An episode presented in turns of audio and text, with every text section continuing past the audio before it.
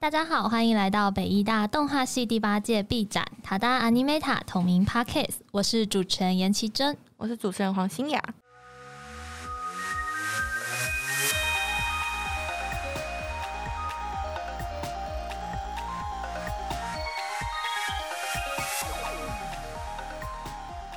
这集很荣幸，我们邀请到了白辐射影像的洪玉堂先生。我们先请嘉宾简单自我介绍一下。大家好，我是白辐射影像的 Rex 红玉堂。呃，我是共同创办人，同时也是公司的 Art Director。然后我们公司还有呃另外一位共同创办人，哦是阿任，是建筑师，嗯、所以我们其实是视觉跟空间的结合。那我们还有创意指导。Jazz 这样子，可以跟我们简单介绍一下白辐射这间公司，就是关于为什么是叫白辐射呢？或者是你们主要的业务内容？嗯，主要的业务内容是我们通常都会说，我们是协助品牌跟消费者沟通，然后在这个过程中扮演设计的角色。嗯，就是说，任何时候品牌你都会需要跟你的消费者沟通，无论是让他知道一个新的活动，或者是有一个新的产品，或者是。这个公司我们是谁？嗯哼，所以很多时候我们其实是在建立品牌跟消费者之间的沟通的关系。嗯、所以这时候你可能会需要，可能是影片去做一个品牌的形象，让大家借此去认识，或者是需要做一个比较吸睛的，或者是会让你花点时间停留下来去注意的一段影片，去认识一个新的产品。嗯、甚至有时候也不需要动画，很多时候是视觉本身还有品牌的识别。所以其实我们等于是说在。呃，静态，也就是说平面 graphic design，还有动态的 motion design，去去协助任何品牌去做他想要跟消费者沟通的时候的内容，这样子。嗯，所以其实在这个时代，你会发现说，品牌它需要发展各种沟通的方式去维系它跟消费者的关系。那包含其实有些品牌它是有实体空间的，嗯，哦，它可能是有街边店、商商场店，它是有自己的空间，或者是呃。营运中心或者是品牌中心哦，所以这个时候其实有时候，假如说我们是回到 branding，那其实呃品牌本身自己的场域也需要有诶、欸、空间的规划跟调性哦，所以其实其实当我们这样介绍，你们也可以慢慢去认识说，白辐射其实我们是站在品牌的角度以及站在消费者的角度中间去思考设计，它可以扮演的。这个桥接的角色，嗯嗯呃，所以这个时候就我们不会只站在一个内容产制者，比如说设计师的角度去说，呃，我要做的设计是平面是什么，嗯、动画是什么，哦，所以当我们常常说设计是解决问题，虽然说我觉得在这个时代也不只是这样子，甚至设计甚至是要让大家去发现问题的，那就算是我们说设计要解决问题，那最简单一点是你必须要先聆听。对谁来说，他的问题是什么？所以我觉得很多时候设计师我们会倾向把自己放得太大，嗯，我们可能花很多时间去跟呃客户，你在接案子也好，或者在服务客户也好，你会花很多时间去跟客户提说你这个设计的概念是什么啊？为什么这么做？可是有时候你可能静下心来想一下，你有没有听到对方到底在跟你表达，他现在在品牌的经营上面，他跟消费者沟通上面遇到的问题是什么？嗯嗯嗯嗯，然后我们都没有花时间去聆听。我们就不能总是说我们在解决客户的问题。嗯嗯，对我我觉得很多时候客户是很诚实的，可能他从第一天到合作关系完的最后一天，你会发现其实他从头到尾都在讲同一件事情。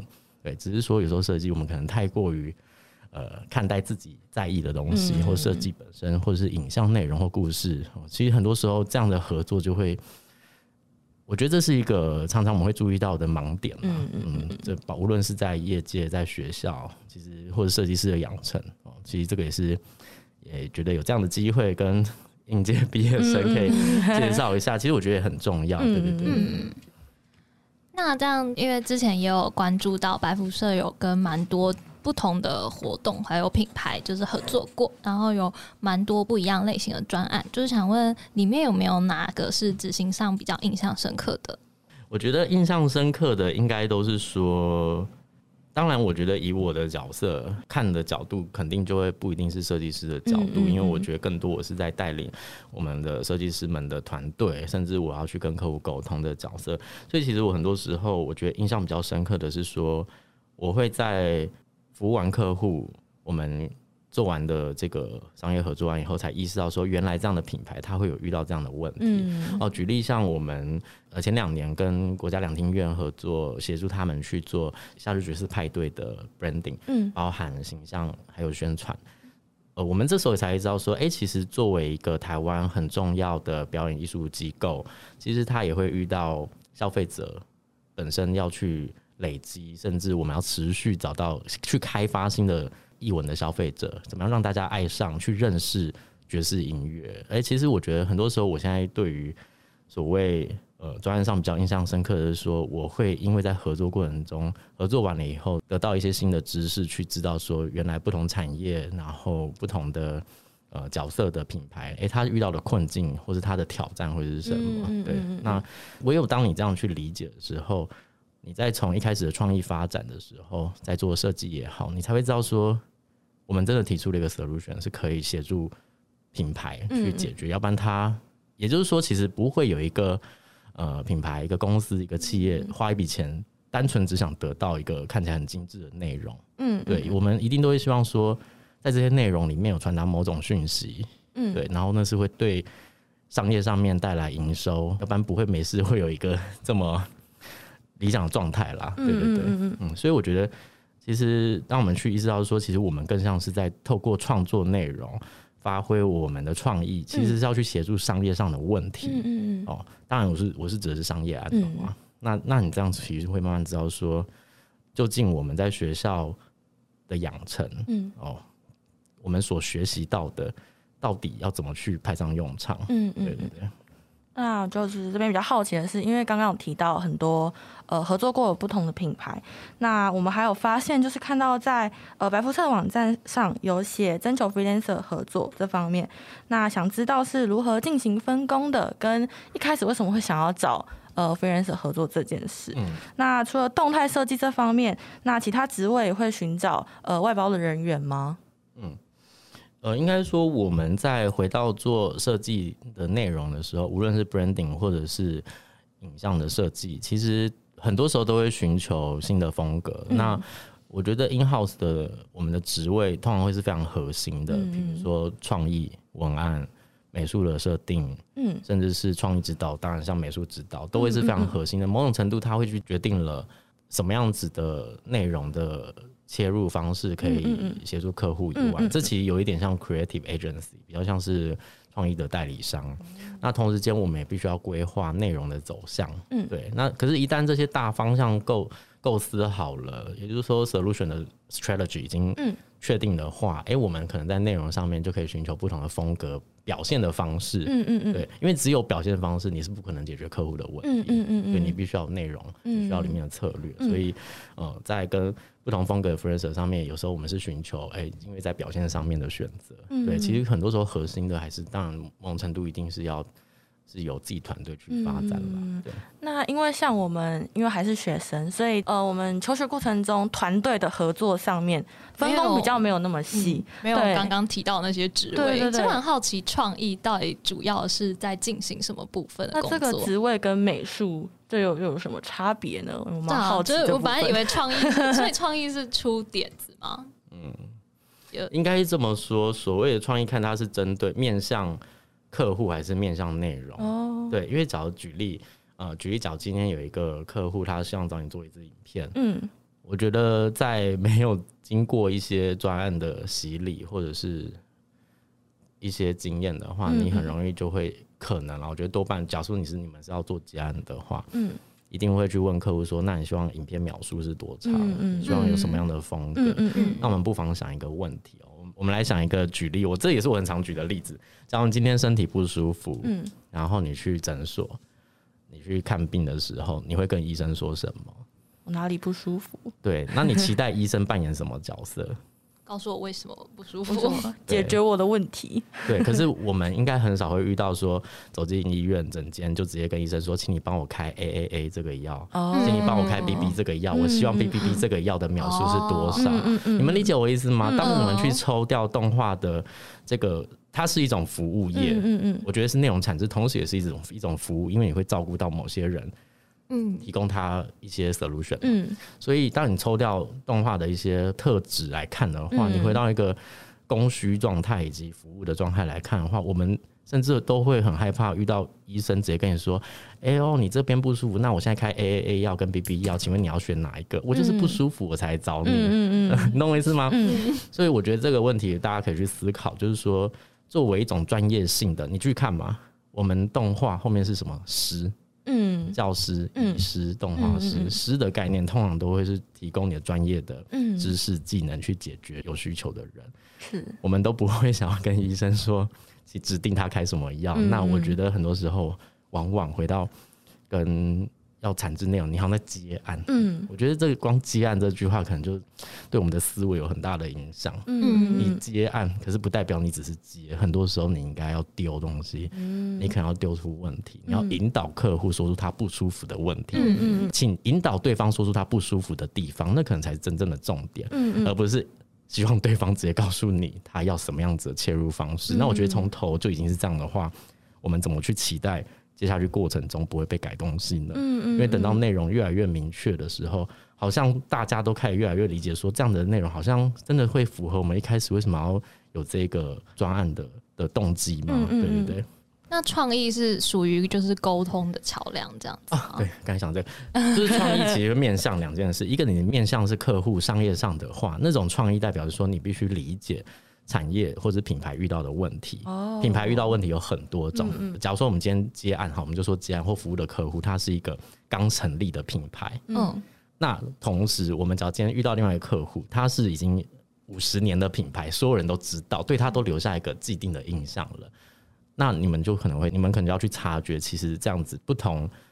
他们就像生命一样，不同年纪的品牌，它其实在不同年龄阶段会遇到不同的问题。新成立的品牌是还没有人知道它，嗯，已经知道了品牌，已经很老的品牌，它有时候需要的是翻新它的形象，嗯嗯，啊，所以所以我就说，当我所谓的创意面向客户的时候，就代表说，你有没有知道客户他们之间的差异是什么？嗯嗯，你接着这个客户他到底是哪边会需要有创意的内容哦，设计的表达，嗯嗯，他遇到的困扰是。别人还不知道我，跟人家已经对我留下一个刻板印象了。嗯，啊，那我觉得光想内容可能就不一样。假如今天是一个新的品牌，它某种程度需要在短时间内引起所有人的关注，可能这个时候你可以提一个影像是比较很很跳的，很让人家没有想到的，就是瞬间注意到了。可是当一个企业已经是五六十年，它有多少投资人，它有多少既有的消费者对它留下某种印象？他不太可能突然间跳一个非常大的品牌，嗯嗯，他可能更想要强调的是，哎、欸，我们从以前是价格比较便宜的，到接下去提供是服务更仔细、更细腻，嗯，这时候你要做的影片的调性就比较不太可能是太童趣的，嗯、或者是太跳的，嗯，甚至你今天的客户他的市场定位是什么？他假如说我们今天的客户本身，我们服务的客户，他本身的消费者是比较是价格取向的，嗯，今天我们的客户本身。它其实是一个非常所谓的 niche market，就是利基市场，就是它是服务高端的客户的话，我觉得他们不同背景的消费者，他们对于视觉的偏好也会不一样。你你可以想象，假如你今天做了一个奢侈品的品牌，嗯他可能希望的影像的质感或表达方式，可能跟一个我是一个年轻的，可能是生活流行的，哦，可能影像就会不同风格。嗯嗯嗯。所以很多时候，我觉得是作为。动画师，无论你今天是品牌，你是平面设计师、视觉传达系的，或者你今天是动画师，你是透过说故事、动动态的表现方式，一旦是你要去服务客户的时候。我之前在呃一些学校就是演讲的时候啊，商业设计系的的的这些学校，我在演讲的时候我就直接说，其实，在学校我们很容易学到如何设计，可是没有人教你什么是商业。嗯嗯嗯，对你，你只要是服务商服务商业，我们只知道 CIS、VI，可是 CIS 我们都知道有各种行为识别什么识别，可是具体的意义是什么？哦，很多时候你从跟客户在对到电话接起电话那一通开始，你就已经在开始认识。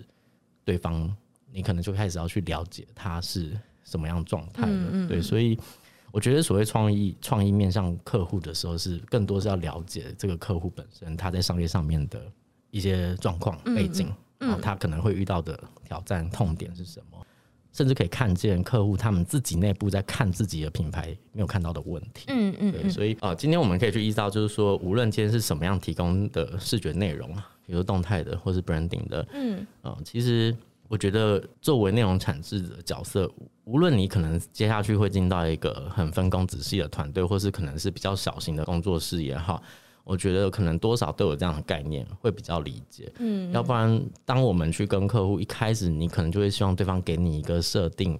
我其实我们也遇到非常多这样子的 freelancer，就是他可能会某种程度就会希望对方哦。就是需要你服务的人直接说出 reference 或者是描述，那我都觉得可能这个从一开始我们就已经放弃师这个角色，我们好像没有理解我们的角色其实应该有很多，这里面有很多素养啊，应该要发挥。对对对。那当创意是面向内容的话，我觉得更多就是所谓的 creative 跟比如说像文案，嗯嗯嗯，所以像很多时候要有一个洞察开始。从有 insight 开始去找到一个很好的 slogan 或者一个 copyright 好了，像像 copyright，那这样子的洞察可以带给我们大家对于内容的开始有些联想的，嗯嗯嗯，我觉得这样内容就会非常有趣。这样子，嗯，嗯，那其实我蛮好奇的是，因为有 freelancer 这件事，所以刚刚也有提到创意跟美术这方面是比较属于前置的工作。那 freelancer 如果在合作上的话，也会参与前期这方面的工作吗？我觉得看不同 agency 啦，我会形容我们是设计的 agent，design agency 这样子，嗯、看不同 agency 的自己的态度吧。哦，对，因为我只能说，就是不同公司对自己的定位都会很不一样。嗯、对对对，很多还是会把自己当成 production 制作而已。嗯、其实我今天本来是有准备几个切入点。哦，其实我觉得某种程度我们在讨论的一个概念，其实就是供需。嗯嗯，就是我我我可以理解我们现在在一个很像是专业的。设计的主题上讨论，可是当我们先抽掉这部分比较针对性的一些可能会影响我们判断事情的，比如动画或美术这些事情以外，嗯。嗯我们其实是回到就是说，它其实是个设计服务业的话，很多时候你必须理解供需这个概念，嗯嗯市场上谁需要什么，嗯、而在专业领域可以谁可以提供什么，嗯嗯。我我觉得很多时候在学校我们好像比较没有时间去理解，这才是真正的。社会的状态，嗯嗯嗯、对，因为我们可能在学校，其实这也会带出我想要讨论的第二个概念，就是我们会在学校养成的是硬实力。嗯，所谓的硬实力就是技能，嗯、比如说呃速写啊、素描、嗯、动画的技能这一些。可是，当我们真的要投入某一个职业，甚至是置业的话，嗯、其实还有软实力。嗯。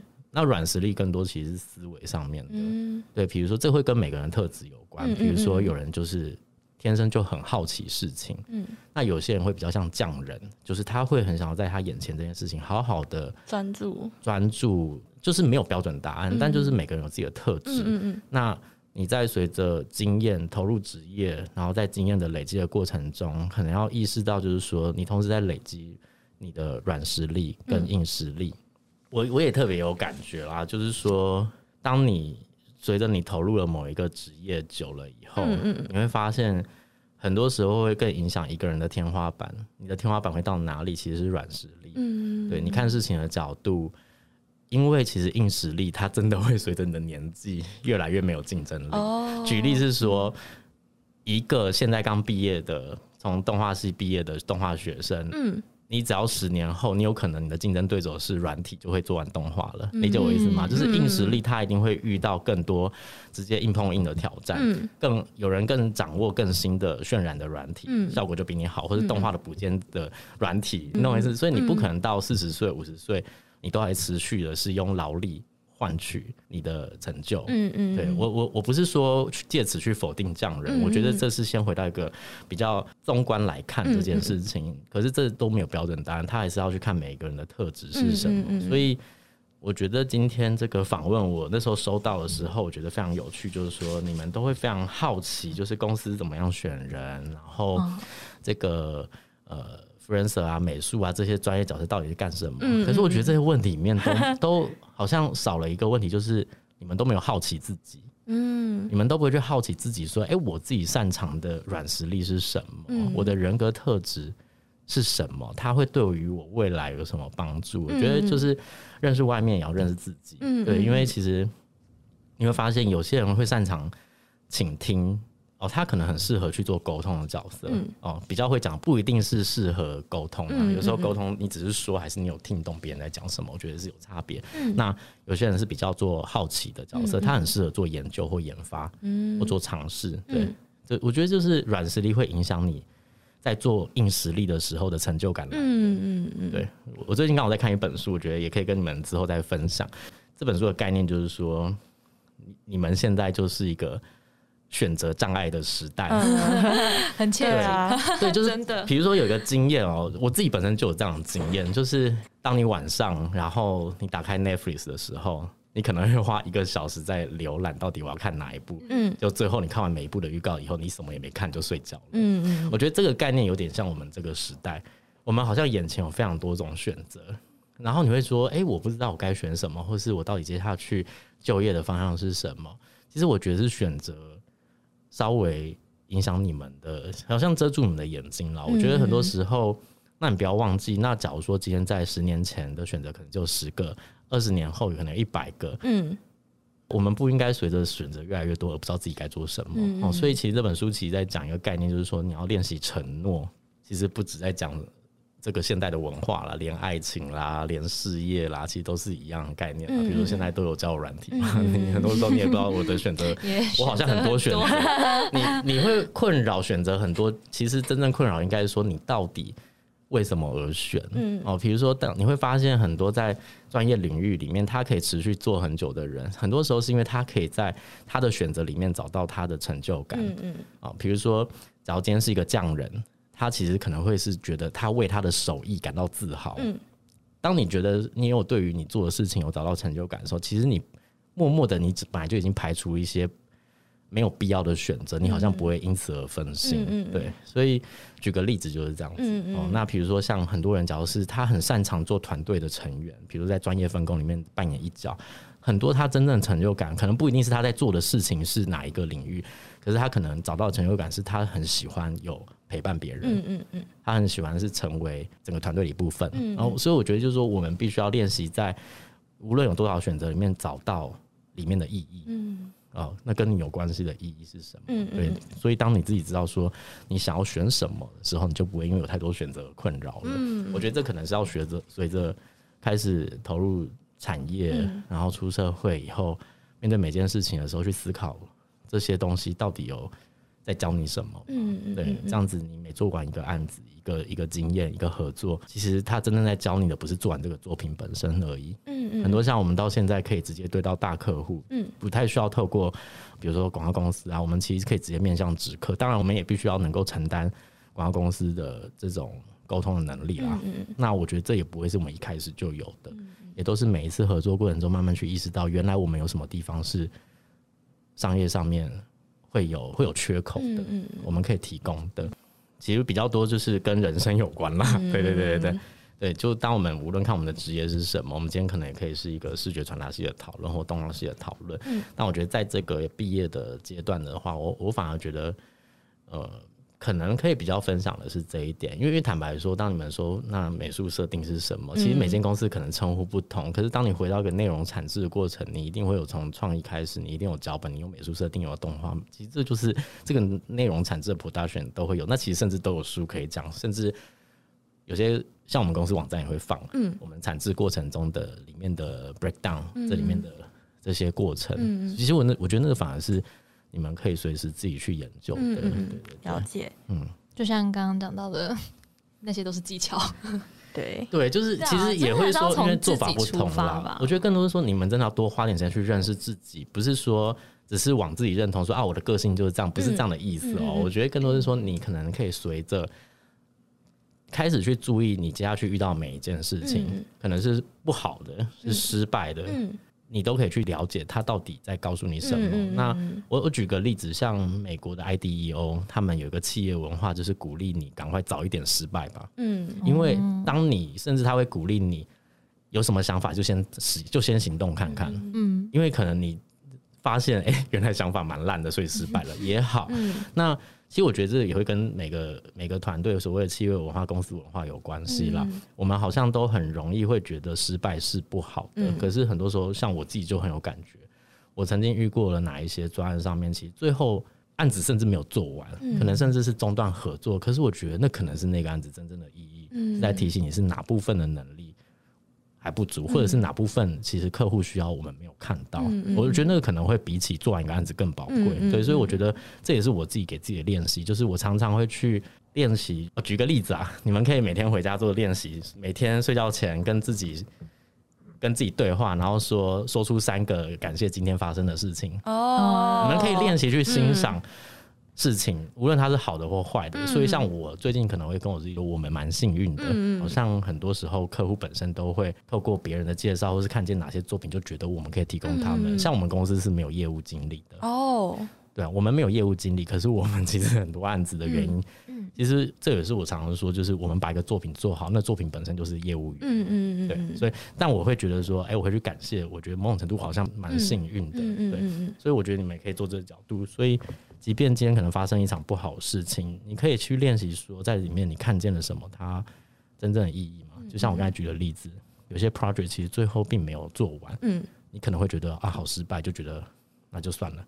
可是你不要忘记，他可能会告诉你为什么失败的原因，嗯嗯、可能可以去注意它。嗯、我真的觉得这点，在台湾的教育很容易，我们都会忽略练习要得到标准答案，嗯、甚至要哦成功才是重点。嗯、但我觉得很多时候，我觉得失败可能会更重要。嗯嗯、怎么样的失败？当你甚至遇到了最惨的状况，其实某种程度你以后不太不会再害怕遇到类似的状况。嗯嗯、我觉得这点真的就 就是蛮棒的。所以。嗯我觉得无论从公司的角度看，或是从个人身份去看，那那我觉得，呃，我们现在讨论其实基本上都没有讨论太多跟动画有关的事情，因为 因为我觉得这其实就是说，无论你是哪一种设计领域，嗯，或者是专业的技能来说，当你回到其实是一个职场上面的时候，嗯，其实我觉得这是必备的思考，嗯嗯嗯，了解。其实我觉得那个就是像是我们做联工，也常常会有那种没做完啊那种状况发生，嗯。确实就是那种从失败中从失败中得到，他可以去找到说为什么没有做完，或者是下下一步就会更注意，对，或者曾经哪个原因，当时做哪个决定，他可能改变了什么，可是也影响了什么。我觉得可以练习去这样做思考，因为我们可能现在都会觉得哦，有些影片一个短片也好的流程会是什么，那也可能是别人累积出来的经验啊，所以你也可以找到你自己的经验啊，对，就是跨出第一步就一定会有所得到啊，嗯，不管结果是怎么。对，但最好是有有有技巧性的话，要不然就好像、就是不要太莽撞。对，不要太，应该是说，就是说，你要知道你做这件事情的意义是什么。嗯嗯，你现在想要先试，不是因为你不管一切先试，那那真的是在太太青春电影了。不好意思，我觉得应该是说，你想要先试试看会遇到什么结果，嗯嗯，或者你你你宁可先把这时间，你想要先试试看失败到底会到什么程度，嗯、也可以。就是你你要知道你做这件事的意义是什么、哦，你再去决定你要快点行动还是慢一点行动。嗯、对对，还是可以回到你们原本的问题啊，那个履历怎么看呢、啊？想说是不是会有一点觉得现在的大学生有一点太。就是只看到像刚刚提到那些硬实力那些东西，就是还是不太清楚自己要什么，然后就急着想要出社会，是会有这种观察现象吗？嗯欸、我我觉得这也不一定是个问题啦，因为我觉得其实本来就是啊、呃，这是一个循环呐。嗯、就是我觉得在学校，学校也会有学校的的立场跟角度，或是学校也要对国家交代哦。嗯、就是每个学校可能也有它的。考量，那我觉得产业有产业的考量，嗯、所以其实这一直来就是大家在不同，你说产官学好了，嗯、大家一定都有自己的角度啦。那那当然，学校只要作为一个环境，它可能也会去影响学生的一些，也会造就一些看事情的方式或什么的，我只能这么说。所以。我我当然会觉得说，在台湾，尤其设计的科系，的确会像你刚才说的，好像在累积各种层面的硬实力或技能，嗯、甚至很多时候以前好像有时候带毕制，会有学生说，老师，我们这部分的分镜只有在大二上过或什么，然后大四就只要做毕制了。嗯，就是举例是这样，但问题我就问一个问题，就是十年前我们可能都还没那么多线上教学的东西，现在十年后你们有这么多啦，其实你们。很多时候，我觉得不一定你要去仰赖别人啊。嗯嗯嗯，我觉得求知欲就是这样的意思。我自己在还在学校的时候，我自己是上上软体的原厂去看他所有的教学，我看完了。因为对我来讲，我知道答案东西在哪里，我自己想要去接近第一手的资料啊。嗯嗯，甚至你你们现在上这些教学的网站或者是这种课程，其实那也是第二手资料，人家的心得重新去理解。实招做动画，我自己到现在都觉得动画每天都有一百，永远都学不完。我不会觉得有十招可以做完的，嗯、就是让自己去接近第一手。动画原理，那个当然是一些 principle，但我的意思是说，其实本来这不是有标准答案的嘛。嗯、那反正我觉得更多是让自己训练去好奇第一手资料。嗯嗯。对，那你光有这样的思考，你就不会仰赖学校一定要上这个课。嗯。那你平常在干嘛？我只能这么说，你懂我意思吗？所以。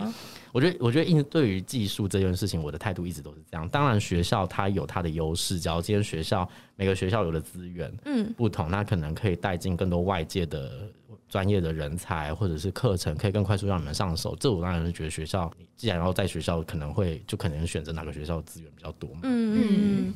我我举个例子好了，像那个北欧他们的。教育的方式，在高中的时候，在在台湾，我们其实是所谓的学科制，比如说你要选你的类组，然后你要上，好像你要上历史，你就不能同时上化学嘛，因为你要选类组。我不知道你们现在是不是还是一样啊？毕竟我呃呃都会学，只是学的没那么多了。嗯，我举例就是我们在台湾，你光从高中来看，就是知道说我们在学的是学科，我们借由学科的知识去认识世界嘛。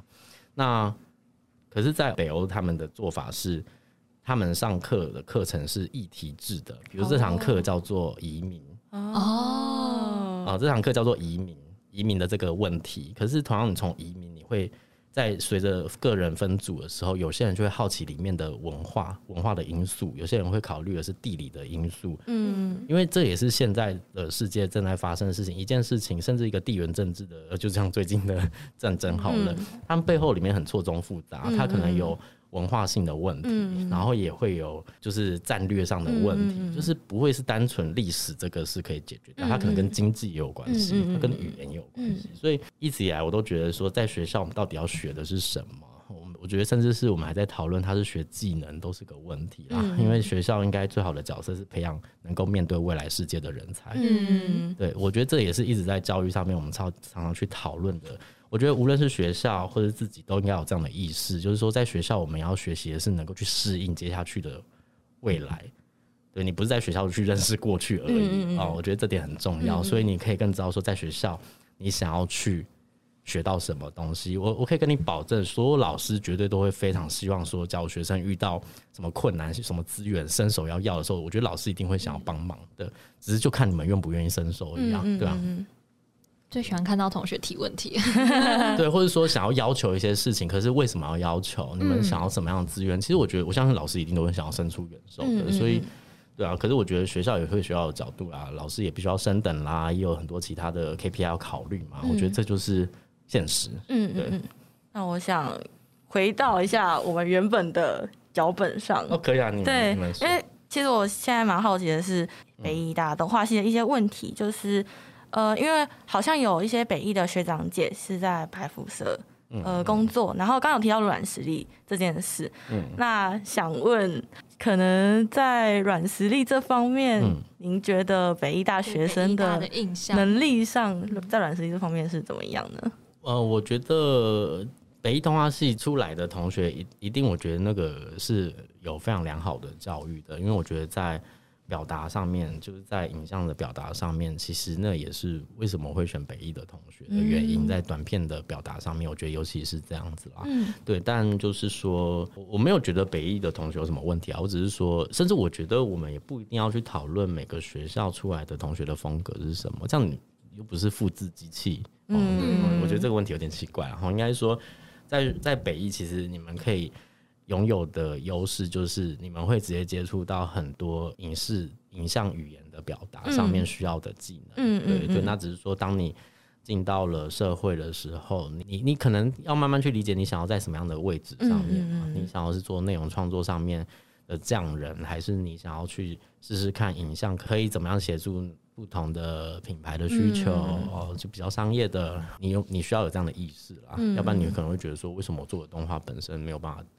被客户接受，就你看见的是一场失败，嗯、可是你却没有看见的是客户的需求。嗯、你的弹性可以到哪里？嗯嗯嗯、那有人你很缺乏弹性的话，那我觉得你可能更适合自己的、嗯、做自己的作品对吧、啊？我觉得，因为这是供需的状态啦。嗯、对，有我觉得你们可能在这个时候也不需要太想要知道很多答案了。我觉得。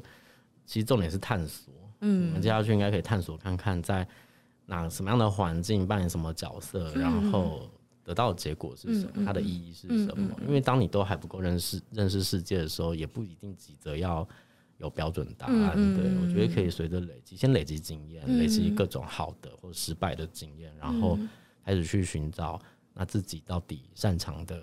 甚至自己在做扮演的角色的意义是什么？嗯、然后成就感的来源是什么？嗯嗯、要不然你投每间公司，某种程度你只是希望哪间公司选你。嗯，不要忘记你也在选公司、你也可能要去选说我的，我很想把我的能力、软实力或硬实力发挥在哪一间公司的需求。嗯、对，所以我觉得你们不够认识自己之前，好像就一直想要把自己交给 别人决定哦、我觉得那是同时啦，在还没有经验很很丰富的时候，其实有时候有时候可以透过。是需要机会，多多累积一些，多争取一些机会，累积经验，然后再开始慢慢去思考。对，应该就是那种，就是要有意识的去做选择，而不是那种乱尝试的感觉。对啊，对啊，我觉得可能这样也是蛮不错的。知道自己要的是什么，或者自己现在缺乏的是什么，去试试看，可能可以朝哪方面努力。对啊，对啊，因为因为其实你可以看见的是，哎，你可以有很快有哪些机会，可以累积哪些安心的经验，说不定，对啊。那其实我自己个人是蛮好奇，就是您刚刚有提到说，就是多做一点尝试之后，然后得到不一样的经验，所以会比较建议的是去多试不同的工作，然后再持续向上钻研吗？呃，应该说你在所谓的不同的工作，它是已经需要你很截然不同的硬实力了吗？哦，你懂我意思吗？哦、你可以在你硬实力可以发挥的范围内啦。嗯、首先是，假如你都觉得你的硬实力现在根本就就不是你喜欢的，那我当然觉得就不用花时间了，嗯、因为你做起来也不会有成就感。嗯嗯嗯。你你应该可以去了解。我举个例子好了，比如说我们讲整合这样的思维的人好了啊，比如说可以把一个内容产制整合出来，比如说在影像里面，嗯，可能可以是某个方面的。leader animation 的 leader 也好，或是这个一个案子的专案也好，嗯，哦，反正举例讲讲，在软实力是一个整合的思维的人，他其实可以在不同职业上面看见，比如说一个展览的策展人，他必须要对于内容创作一个方向，同时要去 curate 整件事情，包含在空间的调性、内容展示的上面。可是他可以也是一个杂志编辑的主编。他必须要知道整个期刊的主轴是什么，然后在哪个单元里面，他要怎么去展开。也应该这么说，在不同职业上，某些角色其实他们很很多时候都仰赖同样的一个软实力啊。嗯嗯嗯对，你可以这样看。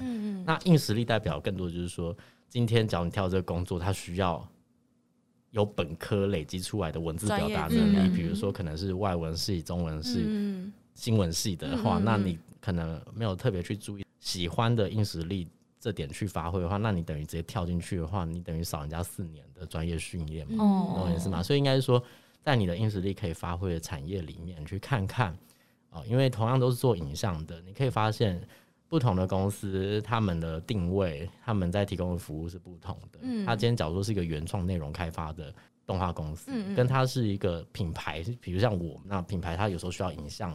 去沟通，那可能某种程度需要多一点商维商业的思维，比如说做现场表演的哦，比如说是 VJ，可能是在做一场圣光的表演，比如说演唱会或什么，同样也都需要动画嘛，所以可是他需要的考虑可能不一样，可能希望能够视觉要能够引起现场的人的一些。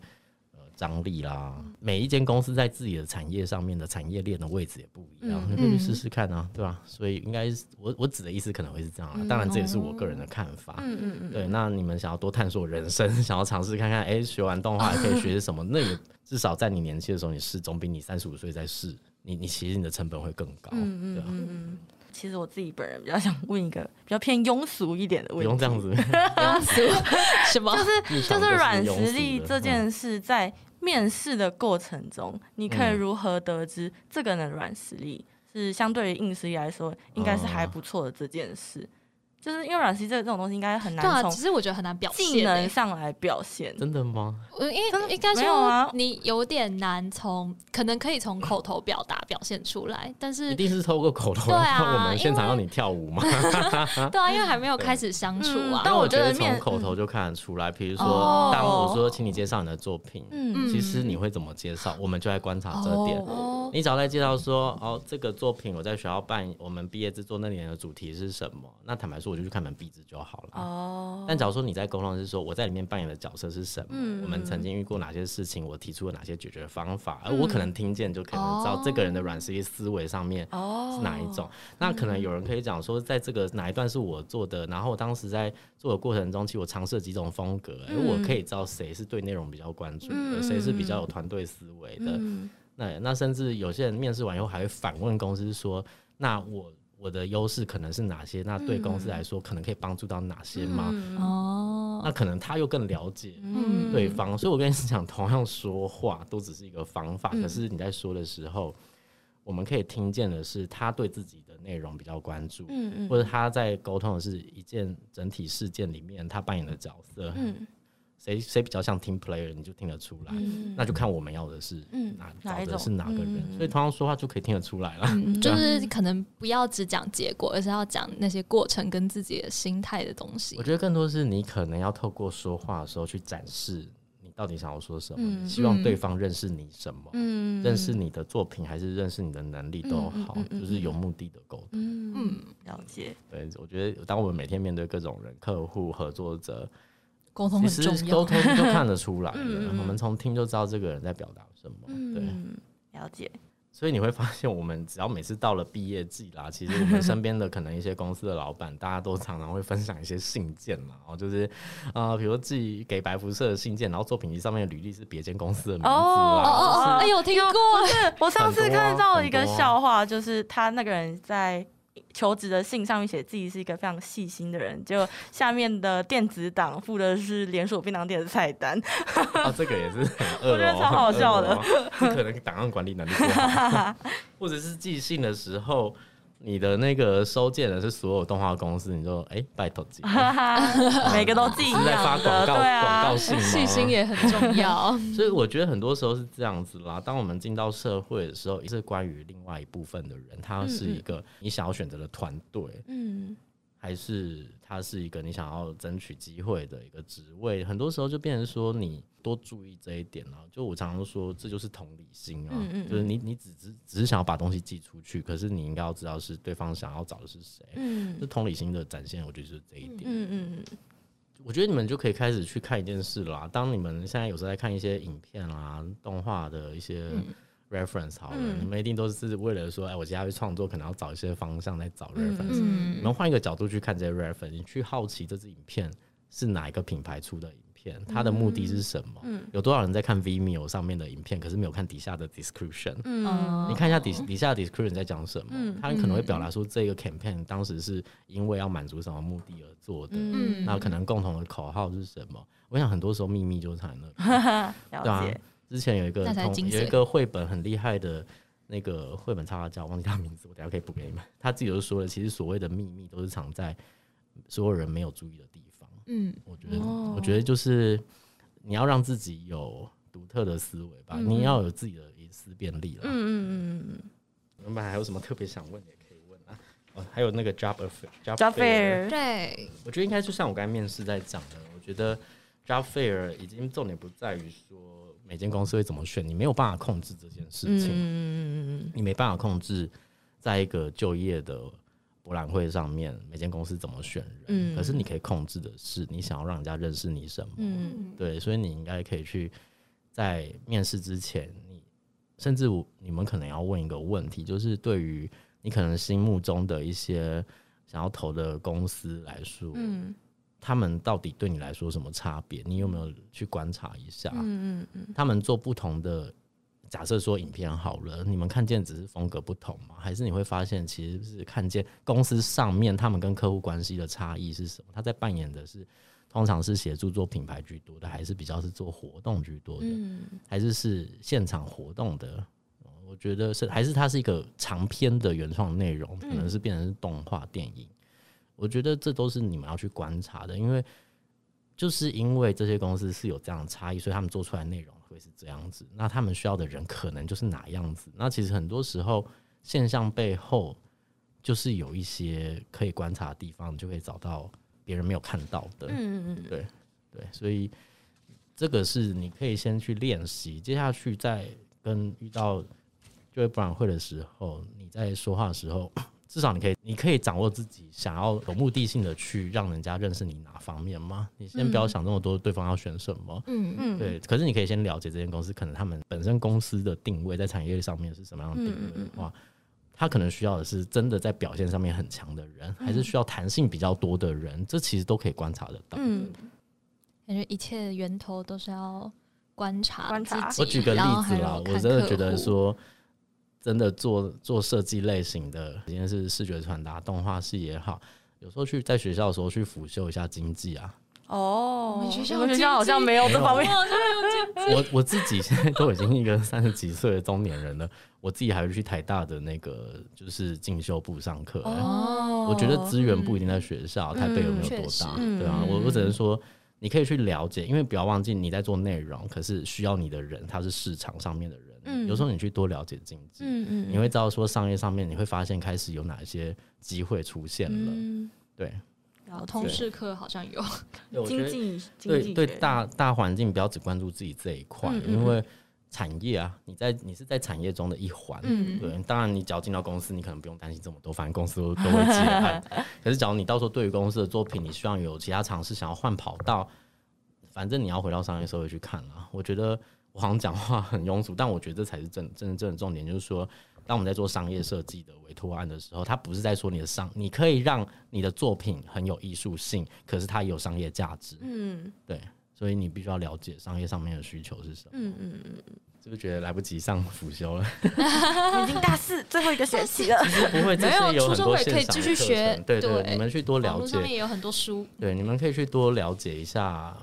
呃，产业上面的，很多时候很多同一个类型的产业，看你们喜欢做的是哪一个方面的主题的，你去观察这个品牌。比如说，假如像我们以前喜欢做展览，然后展览的一些形象影片，我就会去好奇这些展览上面他们的发起的原因的差异。有些是私部门品牌想要办的展览，有公部门想要办的展览，那公部门那一阵子。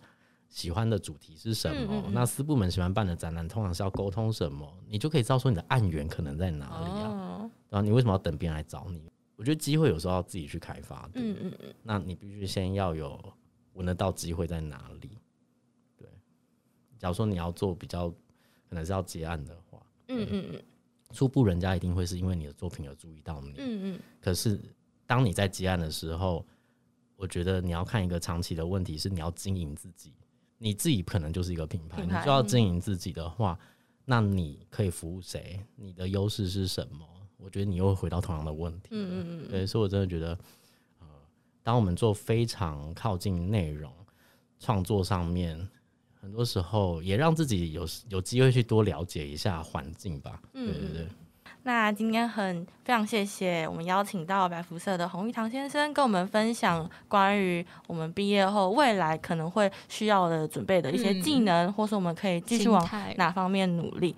那我们今天的访谈差不多就到这边结束。那再次感谢邀请到白辐社影像的洪玉堂先生，谢谢、啊、谢谢大家。你们有任何问题也都可以直接联络。好，非常感谢。我也很希望可以让大家多少少碰一些壁啦，嗯、就是你在就业。做好的一些心理准备，嗯嗯嗯、这些都是很核心的问题。嗯、无论你的你擅长的是什么，嗯、对，尤其是对于大四即将毕业的我们这届毕业生，迷茫、啊，对，大家可能会去比较思考这方面的问题。不要迷茫，假如你是选择太多而迷茫，那是无谓的。你 先要先了解的是你至少想选哪些吧。嗯嗯嗯，有时候只是被选择困惑而已。嗯嗯嗯。好，那希望今天的内容可以让大家对影像设计产业还有北艺动画系有更多的了解。那最后欢迎有兴趣的人可以到信义区的乌鲁木鲁参观我们的实体展览。塔哒 Animeta，谢谢，谢谢，拜拜，拜拜。